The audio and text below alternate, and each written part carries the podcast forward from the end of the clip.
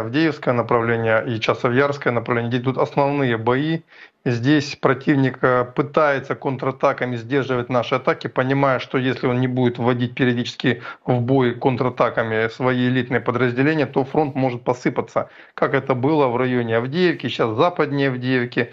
Вчера, например, для того, чтобы ну, каким-то образом не дать схлопнуться фронту в районе Бердичей, Орловки и Тоненькому, они вынуждены опять были бросить в бой одну из элитных, оставшуюся, ну как бы еще недоразбитую 47-ю бригаду, опять был подбит очередной Абрамс, ну и соответственно это только пока и позволяет фронту здесь держаться. У них логика уже простая, элитных подразделений мало, понятно, что атаковать они серьезно не могут, но чтобы удерживать фронт, они на передний край ставят вот этих несчастных людей, которых ловят на улицах Украины, украинских городов, ну а вот эти оставшиеся еще целыми элитные подразделения, у них как мобильный резерв, который точечными ударами пытается стабилизировать линию фронта. Мы это видим, причем на всей линии боевого соприкосновения, и на Авдеевском участке, и на Часовьярском, и на Запорожском, и на Лиманском, и на Купинском направлении. Тактика примерно одна, и она исходит из того, что у них осталось не так много ресурсов. И здесь западные аналитики абсолютно правы, что если и дальше вот такие поставки не будут серьезные, как в прошлом году,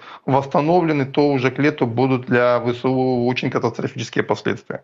Поймал себя сейчас на мысли, что с учетом того, что мы практически по всей линии фронта сейчас а, наступаем, главный удар, а он ведь должен быть, он будет, может быть где угодно. И его сейчас предсказать невозможно. Это же, я так понимаю, является и нашим замыслом, а, чтобы противник не понимал, где мы будем наступать.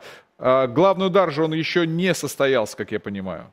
Нет, конечно. Я думаю, что силы наши копят на серьезные... Сейчас идет расшатывание ситуации, соответственно, мы копим силы для главного удара. Очевидно, что главный он должен быть уже после весенней распутицы, но никто не наносит, ну, в современной ситуации, мы сейчас не говорим о Великой Отечественной, когда была очень длинная, затяжная морозная зима. Ну, как показывает э, вот эта, эта зима, да, то есть э, на линии боевого соприкосновения стойкие морозы держались всего на протяжении пары недель. Понятно, что главную кампанию проводить на таких очень зыбких, э, зыбких таких природных условиях невозможно. Поэтому многие спрашивают, вот, а зима всегда была нашим союзником, так она и сейчас наш союзник, одна проблема. Зима у нас теперь стала короткая, особенно на юге, на Украине, да. Соответственно, отсюда и такие ожидания, конечно, не, не особо большие. Тем не менее, уже сегодня мы можем говорить о том, что за короткую зимнюю кампанию, которая еще не окончилась, мы освободили гораздо больше территорий, чем противник сумел взять под свой контроль в результате многомесячного летнего контрнаступа. А вот по поводу Это контрнаступа можно уточнить, что Буданов тут перекладывает э, э, вину на Залужного. Делает это аккуратно, он заявил заявил о том, что планы о контрнаступе оказались у России, и поэтому у них ничего не получилось. Вчера Сырский там через своих людей обвинял командиров, Буданов потом заявлял, что планы оказались у нас, и тут же сказал в этом же э, абзаце, по сути, в этом же контексте, что правильно сделал Зеленский, что уволил Залужного. Обвинят ли Залужного в работе на Кремль?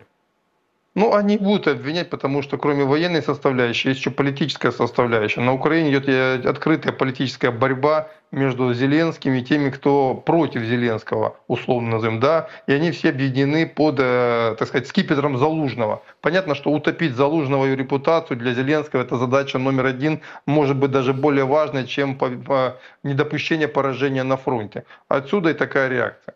Ну, Залужный сейчас притих. Как-то так о нем Затаился, практически ничего сказал. не слышно. Да, это не значит, что он абсолютно, я так понимаю, исчез с политического и военного поля. Он еще, наверное, себя проявит, так, Юрий Иванович? Ну, я думаю, что эта игра, эта фигура, она еще может быть разыграна, пока американцы, я так понимаю, готовятся к политическим проблемам весны, а у Зеленского есть проблемы, связанные с легитимностью его власти.